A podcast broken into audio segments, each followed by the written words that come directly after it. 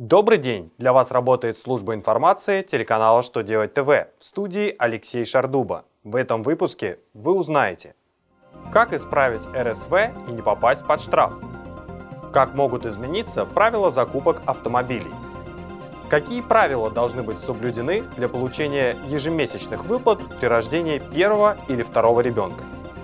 Итак, о самом главном по порядку.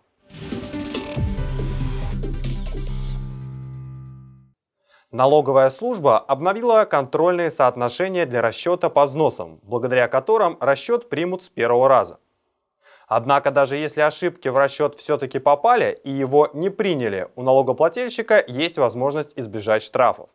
Если расчет направили на бумаге по почте, то на исправление будет 10 рабочих дней с момента направления уведомления. Если налогоплательщик уложится в установленные сроки, то датой сдачи расчета будет считаться день, когда расчет сдали впервые. Поэтому расчет будет считаться сданным вовремя, и исправление ошибок не повлечет за собой штрафов.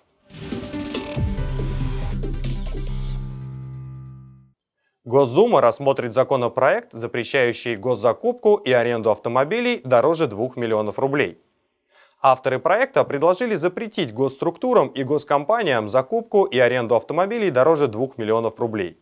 Исключением по проекту должны стать автомобили, которым предъявляются особые технические требования. К примеру, это транспорт, применяемый в медицинских целях.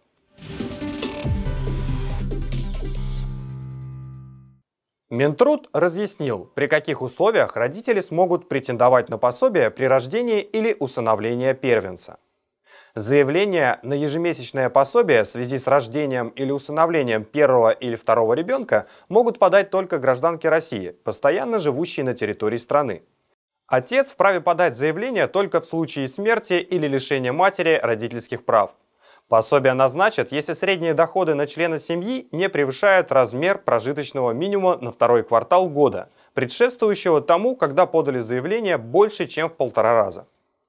В составе семьи при расчете среднего дохода могут учитывать родителей, супругов, родителей несовершеннолетних детей и самих несовершеннолетних детей. На это у меня вся информация. Благодарю вас за внимание и до новых встреч.